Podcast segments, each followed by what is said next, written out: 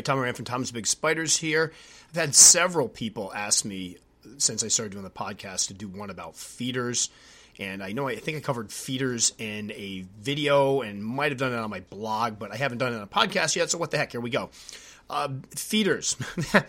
there are several different things you can use, and please keep in mind that if I don't mention something that you use, please feel free to comment my Facebook page and mention them. But I'm going to try to go through what I use, what I see as the pros and cons of them. Um, everything has its use, everything has its drawbacks and then we will take it from there. So, first off, if you're just getting into the hobby, there are several different things you can use for feeders. Number one, let's get that out of the way. Number two, a lot of people like to mix up what they use. So, I will use several different feeder items and kind of cycle through so that they get a, a decent variety. A lot of people use roaches and crickets and mealworms and waxworms. We'll get into all of that in a moment. So, please keep in mind if somebody's telling you that the, the feeder you're using, if you're using crickets, they're telling you it's wrong. That's not true. That's just a judgment call. Um, if you're using roaches, it's wrong. Again, not true. I hear a lot of different wives' tales around the different feeder items, but there are some things that you should be aware of. So, first off, let's start with the standard cricket available at most pet stores, easy to get. I use crickets and have used crickets for years. I do not breed crickets. I have a terrible time sometimes keeping them alive or getting them to breed. They stink. That would be a huge drawback to them. They attract nasty things like phorid flies and gnats and little bugs and stuff. They can be nasty. I mean, but when one cricket goes down, it's like the rest of them follow suit very, very quickly. Part of it's because I believe they release some type of ammonia or some type of um, chemical or odor that tends to kill the other ones. So if you have crickets and you're keeping some, you want to make sure that you have something that offers a lot of ventilation so that they don't get packed in and die if one of them dies. A lot of times if you're shipping them and a few of them die and they're in a shipping box, then the rest of them die very very quickly afterwards. So they can be fra- more fragile.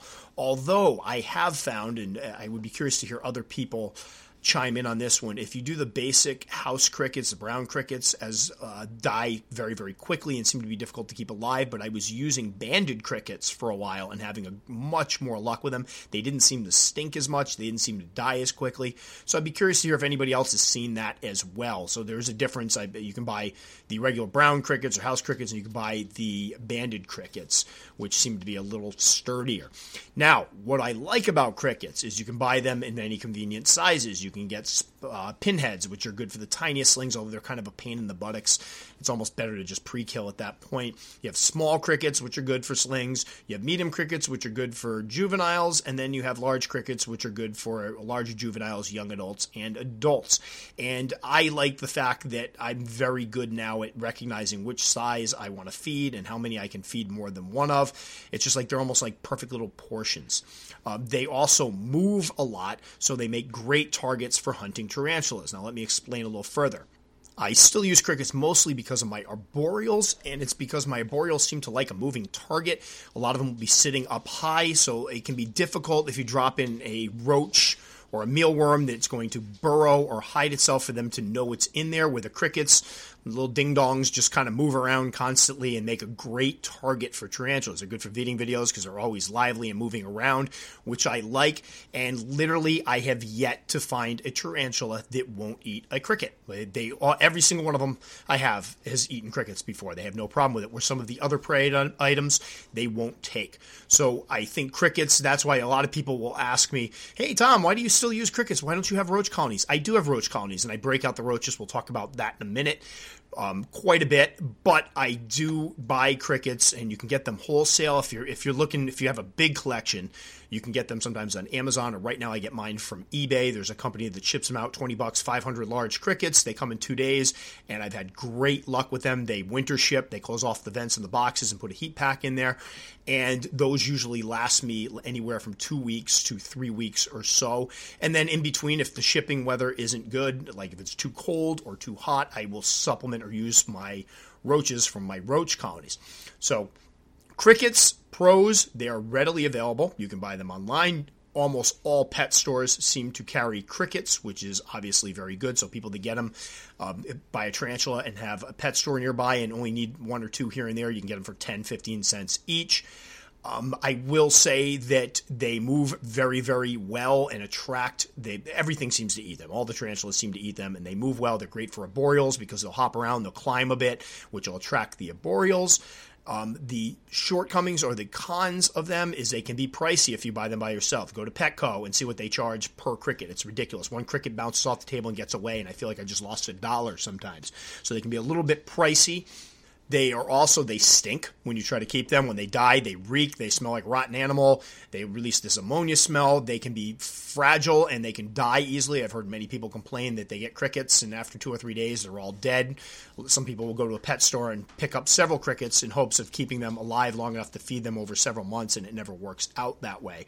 Um, it, they are also very noisy. Anybody that's watched some of my videos when I'm in the tarantula room can hear them chirping away in the background.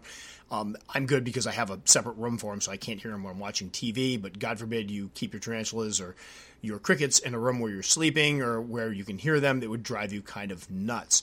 So they're dirty, they're smelly, they kind of die easily, they're not easy to keep, but everything eats them. Um, they can be cut up for smaller slings. They're not too difficult to keep. The trick is to not allow too much moisture to build up, or if some die, to get them out of there immediately. Because again, it seems like one dies, there's a chain reaction, and they're all dead.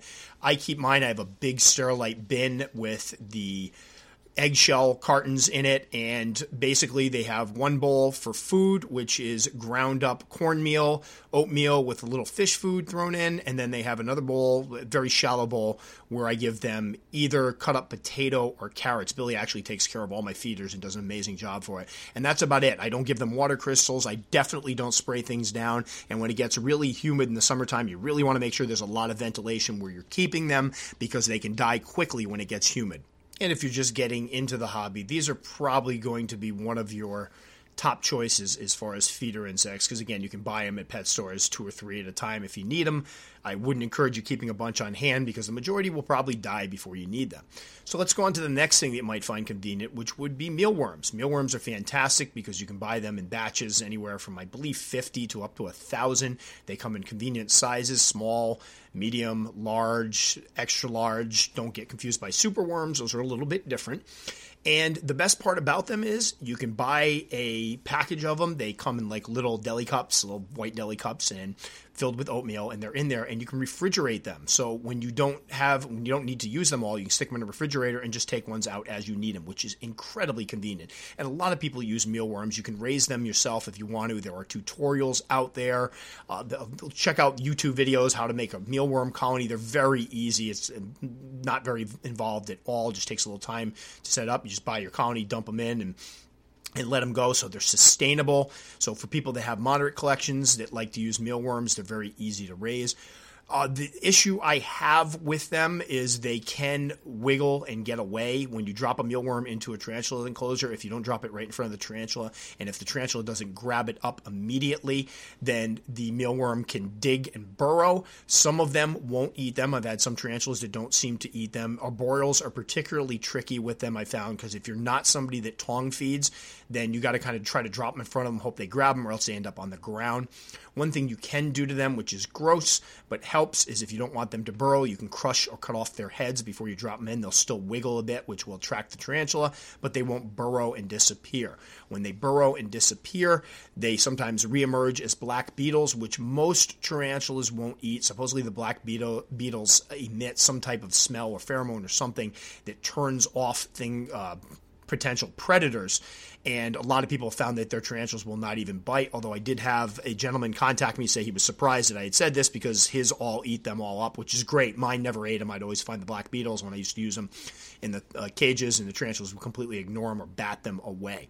They're fairly inexpensive. You can also buy them online from Amazon or eBay. A lot of the big companies that sell feeder insects will sell them, and you can get a good deal on them. And they're great for tiny slings. You can cut them up using a razor blade or a knife into little tiny sections and drop a section in, and the slings can scavenge feed on them. The only issue I have with mealworms is for bigger tarantulas, you have to drop in quite a few, and they can be pretty unmanageable when they get around four or five of them in their mouths. So I just don't find them to be a great prey source for the larger species I have, only because I have a lot of lar- larger species I have to feed. If I had two or three, So you might just feed them a little bit more often, but with the amount of animals I have and the feeding schedule I have, that's just not going to be a viable option. I have used them recently though when raising baby slings. I love them for that, and I used to use them in past when I had a smaller collection during the winter time when it was tougher to get feeder insects. I'd have some on hand and could use them. So can you use completely? I, I get a lot of people that ask, can I just use mealworms to feed my tarantulas? The answer is a resounding yes. Yes, you can. That's not a big issue. I just think some things can be a little bit more convenient, especially like crickets and stuff. I love love the fact they move, and some of the red runners, the uh, Turkish roaches, red roaches, move a lot more and attract them, but they definitely can be used. Waxworms are another one. You can buy those as well. I believe you can refrigerate waxworms to a point, but they're not not as readily refrigeratable. I just made up a word there. They're not as easily refrigerated as mealworms. I could be wrong. Somebody correct me. I haven't used wax, waxworms in quite some time, but they're a little bit fattier. Um, they they look like a, a better meal sometimes for tarantulas because they're fatter. There's less of the hard outer shell. They're more soft and squishy. When you see them bite them, it's nasty because they like rip right open. It's just like a sack of guts and but they are they can make great food sources. I've used these before in the past, many many years ago, and was happy with them. They're just a little more difficult to come by. They seem to be a bit more expensive. I'm not sure what it takes to raise one. I've never gone there, but you could definitely look up information. So waxworms definitely a good a good alternative. Superworms are another one. They're a different type of uh, insect, not to be confused with the mealworms. Um, they are big, much fatter. So if you're using that type of animal to feed, Uh, the worms, if you like the worms, they're a lot bigger for the bigger tarantulas. They cannot be refrigerated, which is something to be careful with because if you put it in the refrigerator, you're going to have a bunch of dead superworms. The issue with the superworms is that they can bite. I have a video I posted up and somebody pointed out it was feeding out superworms, trying something different, and the superworm turned around and latched right onto my tarantula's foot. And there have been instances of superworms eating through molting tarantulas, which is about as horrifying as you can get. They can bite. If you hold your finger there, they kind of pinch, and that can be irritating to tarantulas. So one of the things you can do is again chop off their heads or crush their heads. However, like unlike their mealworms, they tend to just go completely limp once you crush their heads. They stop moving, so they don't make a particularly attractive uh, food source for a tarantula that wants to hunt, that wants to see something moving, that wants its feeding response engaged. So just something to think about there. And these two can be ordered online in big quantities and can be easily kept for later consumption. I bought a bunch of them.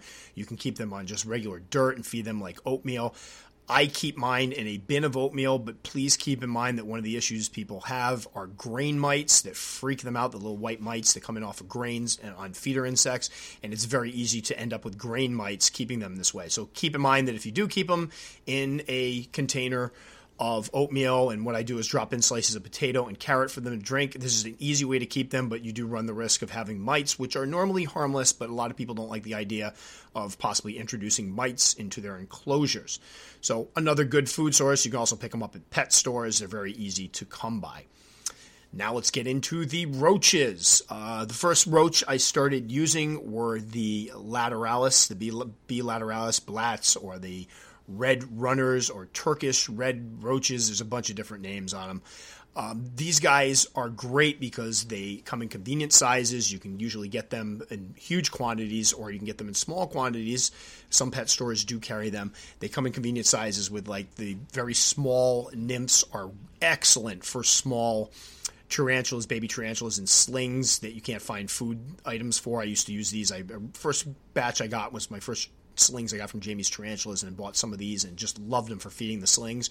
And after I stopped buying them, it was a pain in the butt trying to find things that were small enough. So if you get a little colony of these, the small ones are great for slings. The large ones are around the size of probably a larger medium cricket or so. So they're conveniently sized. They do move and run a lot, which makes them great items for the arboreals that again you need something that's going to move around and climb and they'll find them although i have seen their smart little boogers when i dropped a bunch in with my m balfouri communal uh, last year what ended up happening was some of them took residents behind the water dish and hid behind the water dish so the tarantulas didn't see them. And they lived there for quite some time before the tarantulas finally found them and caught on.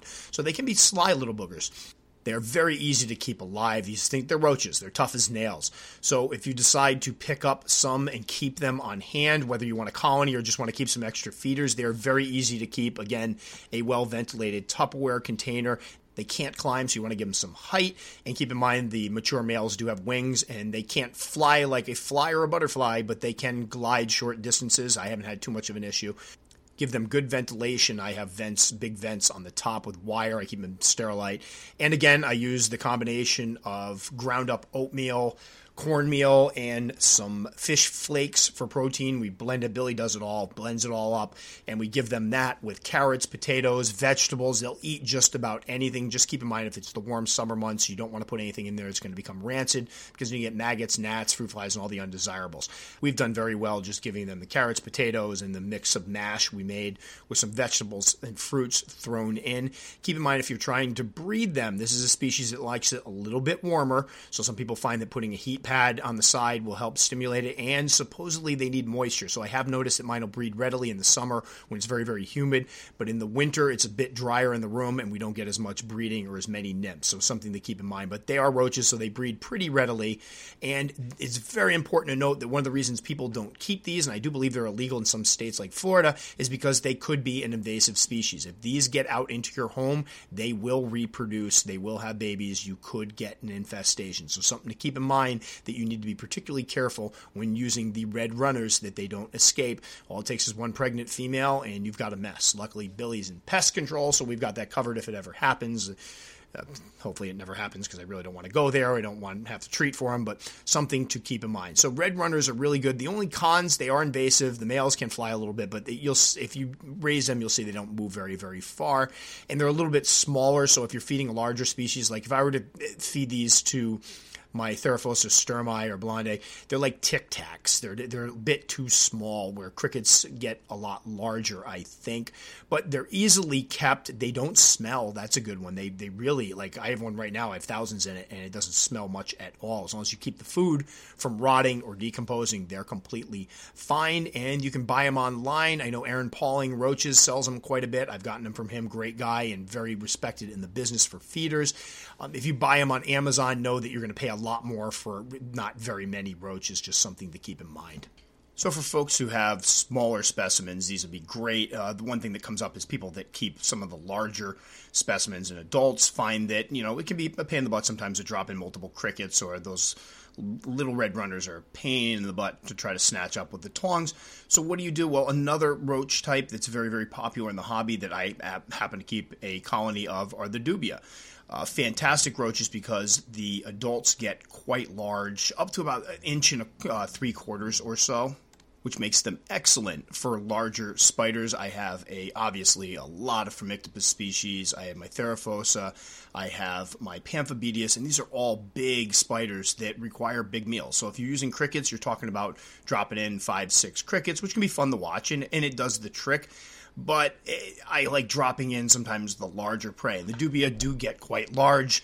The males run around and are very, very active. So if you drop a male into an enclosure, they tend to trigger the feeding responses, although they have a little less quote unquote meat on the bones than the females. Uh, they're easy to raise. Again, I keep them very similarly to the way we keep our lats, our B lats, basically large sterilite container with lots of ventilation. They can't climb, so you don't have to worry about putting Vaseline around the edge or anything around the edge to keep them in. And you keep them warm, and that's about it. And I read originally when I got my colony, uh, I had several people tell me if you don't keep them at like 90 degrees or above, they won't reproduce. Well, I found that's not true. You may get a slower reproduction rate, but during the winter when it got a little cooler, they still were producing nymphs and babies. It was there was no problem whatsoever, and the temperatures in that room probably go down to 72 degrees because I keep these guys on a bottom shelf. So something to think about. If you've heard that they have to be 90 degrees, that's not exactly the case. I haven't found that to be true. Um, like the other roaches, they can eat any types of vegetables. I mean, they're roaches, and that's something to keep in mind. That's what's amazing. You run out of roach food, like if you're not if you're making roach food and you run out of it, go into the refrigerator, grab some you know clean vegetables and stuff, and drop them in. They'll eat them. The only issue I found with that is again in the warm summer months, like it's starting to get warm around here. You want to make sure that it doesn't decompose because that can lead to a mess. Otherwise, we feed them, you know, for moisture. Every once in a while, I'll spray down a side of the enclosure, but usually giving them some cut up potato, carrots, and I know a big colony can go through these very, very quickly. So it's going to take some you know maintenance on your part to keep make sure that those are replenished and then we do the ground up cornmeal with the fish flakes and put that in there and they've been doing just fine and they reproduce very very well again talk about having um, really convenient sizes. The nymphs are great for smaller tarantulas. The large ones are great for bigger tarantulas. You get all different sizes in there. They grow fairly quickly. So if you start a colony within several months, you'll have a pretty sustainable colony. You can start feeding them out.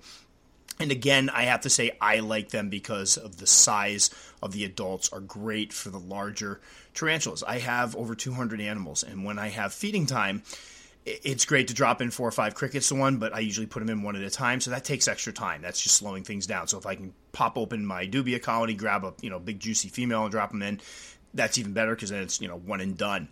One issue people tend to have with them is that they will hide and they're excellent hiders and they can burrow and hide and keep the tarantulas from even finding them. So when I first started using them years ago, I got them. I, I was all excited to drop them in and try them out, and I dropped them in. And the first thing they did was scurry underneath some sphagnum moss, and that was it. They were gone. The tarantula never even saw it, and I figured, oh well, it'll come out at night, it'll catch it. Well, one instance, it was six months later. I was cleaning the tarantula's enclosure, and I found one that I dropped in there that I had assumed it had eaten, and it was still quite alive and well. So, one trick to using these is to, and this is going to be gross, but you grab them with a pair of tongs and you crush the heads. And basically, what it does is turn them into little mindless zombies that will wander around aimlessly around the enclosure. They won't hide, they won't burrow, and they make a good moving target for the tarantulas. And I found that this is especially helpful when you're feeding arboreals because the arboreals are the ones that tend to miss them. They're up high, you drop these guys on the ground, they, they scuttle away and hide quickly. The zombie ones will wander around, sometimes even do a little bit of climbing, and make themselves a better target for the arboreal so you don't have to worry about digging them out later. But these guys are, again, you can get them at Aaron Pauling Roaches, you can get them on Amazon sells them. Just know that if you buy them, like I believe Petco sells them, and it's disgusting because they're in these little 16 ounce deli cups, and there's like four of them in there, and they want to charge you 10 bucks for them. So that's like think that it's like 250 a roach, which is ridiculous, to $2 a roach, which is absolutely ridiculous. So for people who want to check these guys out and use them, I would go online, do some price searches, look for somebody that has them that can give a good price on a colony. I used to buy off a guy that was on arachnoboards. It would sell a great, it was wonderful price. It was like 28 bucks shipped priority mail and it was a, a good sized colony with some good adults and he'd actually throw in some larger adults to feed out which was great. So that's something you want to look for. But again they're very very easy to keep. They'll do well in the winter. Don't panic. Again i want to point that out because i think a lot of people avoid them because they're like well it gets too cool in here in the winter.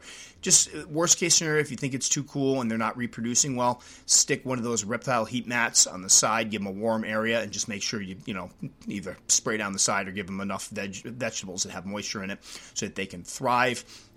They do take a little, you know, a little longer to grow than some of the other species, but once you get a colony started, and if you have a modest sized collection, this a lot of people find this is the way to go.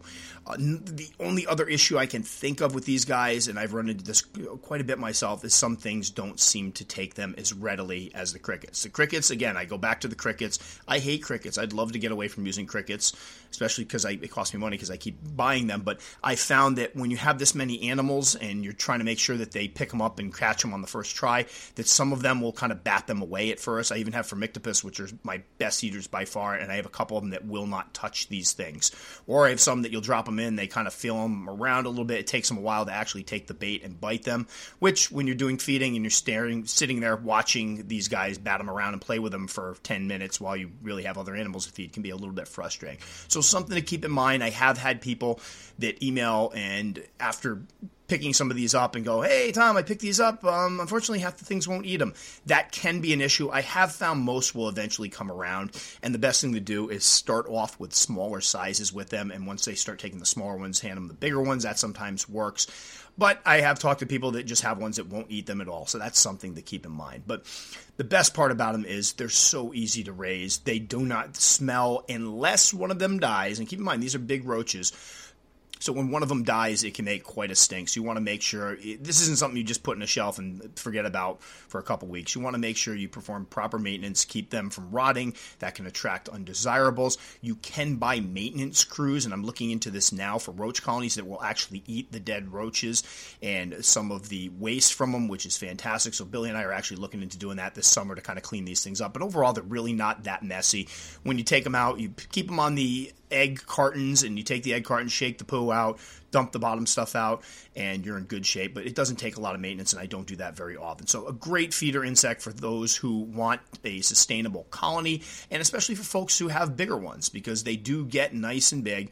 Just be careful. You don't need a lot of males in your colonies. There's, I know there's a magic number of how many males you're supposed to have to females, and I honestly don't know it, and I'm not going to lie and make one up. But I keep, you know, several males around, but I want the females to vastly outnumber the males because all the males will do is eat the resources.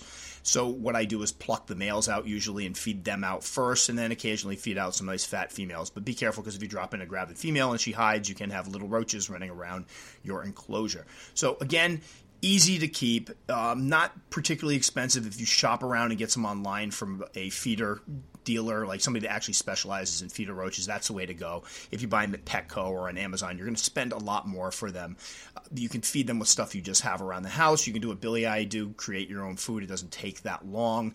And they can feed all types of sizes. The downside is some things won't take them. You do probably want to crush the heads before dropping them in so they won't burrow, but that's about it. Great feeder bug and, and one I keep, again, I keep here to make sure I always have on hand for feeding those larger ones.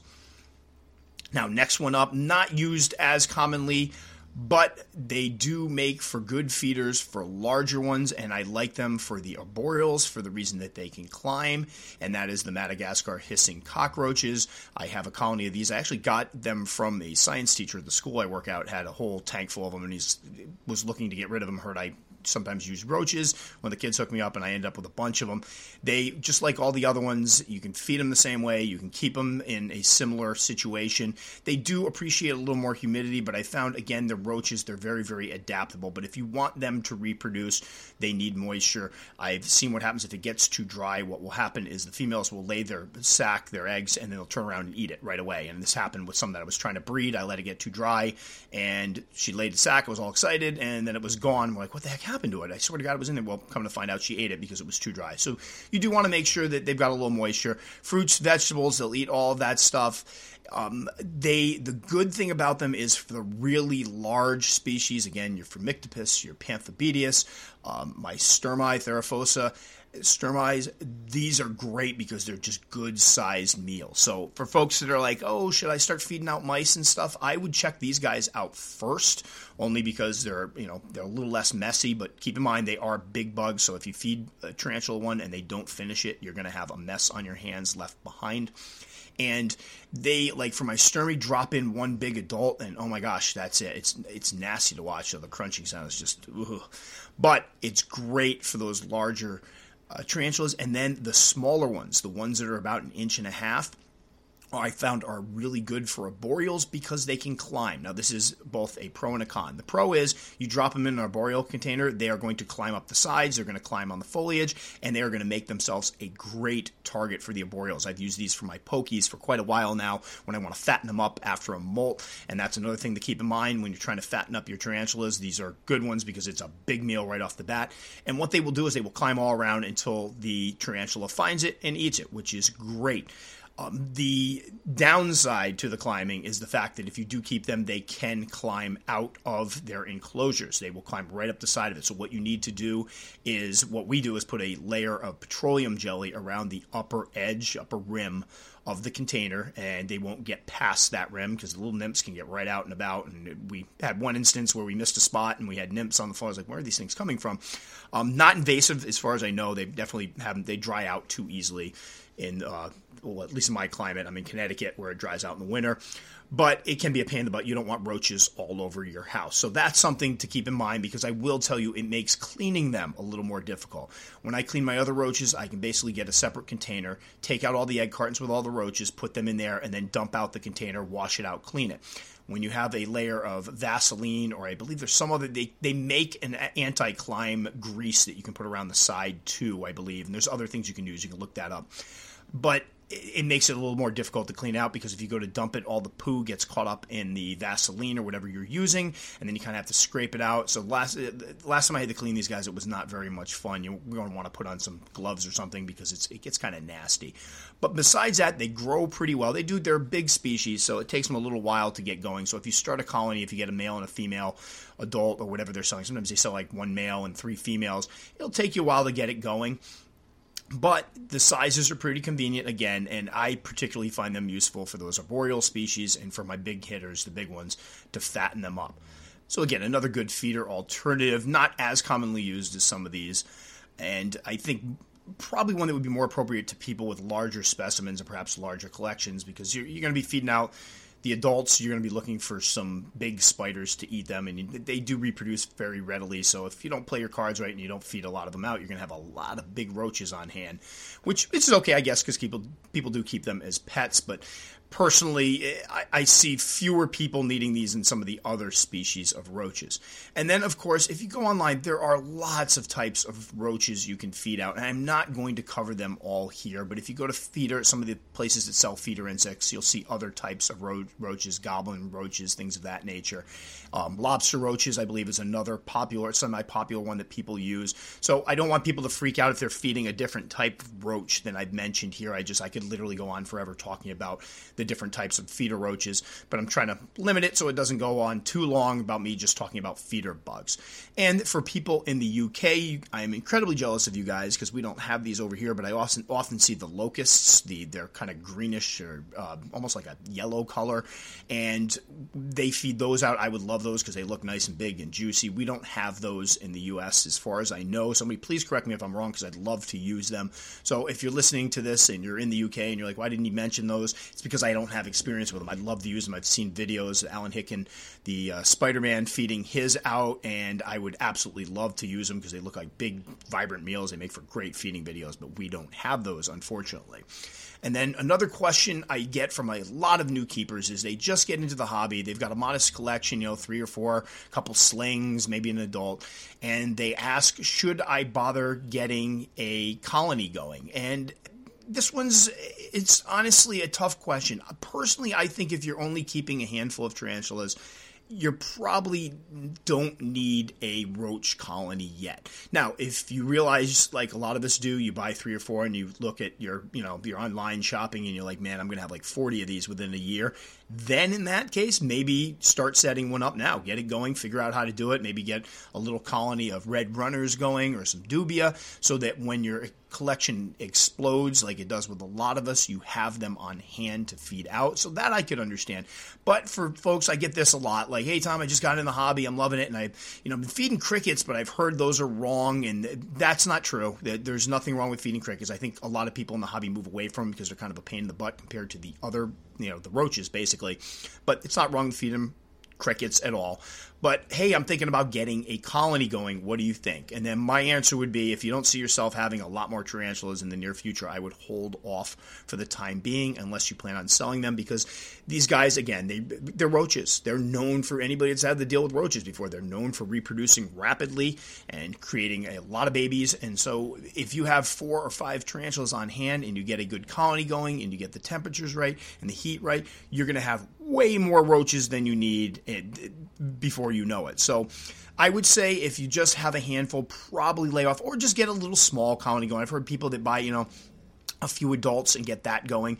That's probably appropriate. But for people that have only a few, maybe hold off until you start getting more. For most of us, it'll only be a matter of time before you have, you know, 100 if you only have that many, I'd probably be more inclined to encourage you to get a mealworm colony going because those are, again, easy. They reproduce quickly and you can get more than enough to take care of your collection, but they're not going to be like keeping a huge sterilite bin full of roaches, which could be problematic if you know you're a smaller area. And that's something to think about too when raising these things. You're going to have to have a place to keep them, and they do take up some space. If you ever see videos of my tarantula room, the bottom shelves are devoted to feeders, and I have four huge sterilite containers full of feeders. So that takes up a lot of space. So that's something to think about as well. So if again, if you're just starting out and you have a handful, it's up to you. I never try to dissuade anybody from doing anything. Or if you if you're in a situation, I know a lot of people now are finding that in their states or local towns they, they're starting tarantula groups. So hey, if you only have a handful, but you know a lot of people in the area that have tarantulas, you could definitely sell them off, and that could help you sustain and get some money to buy new tarantulas, which is cool.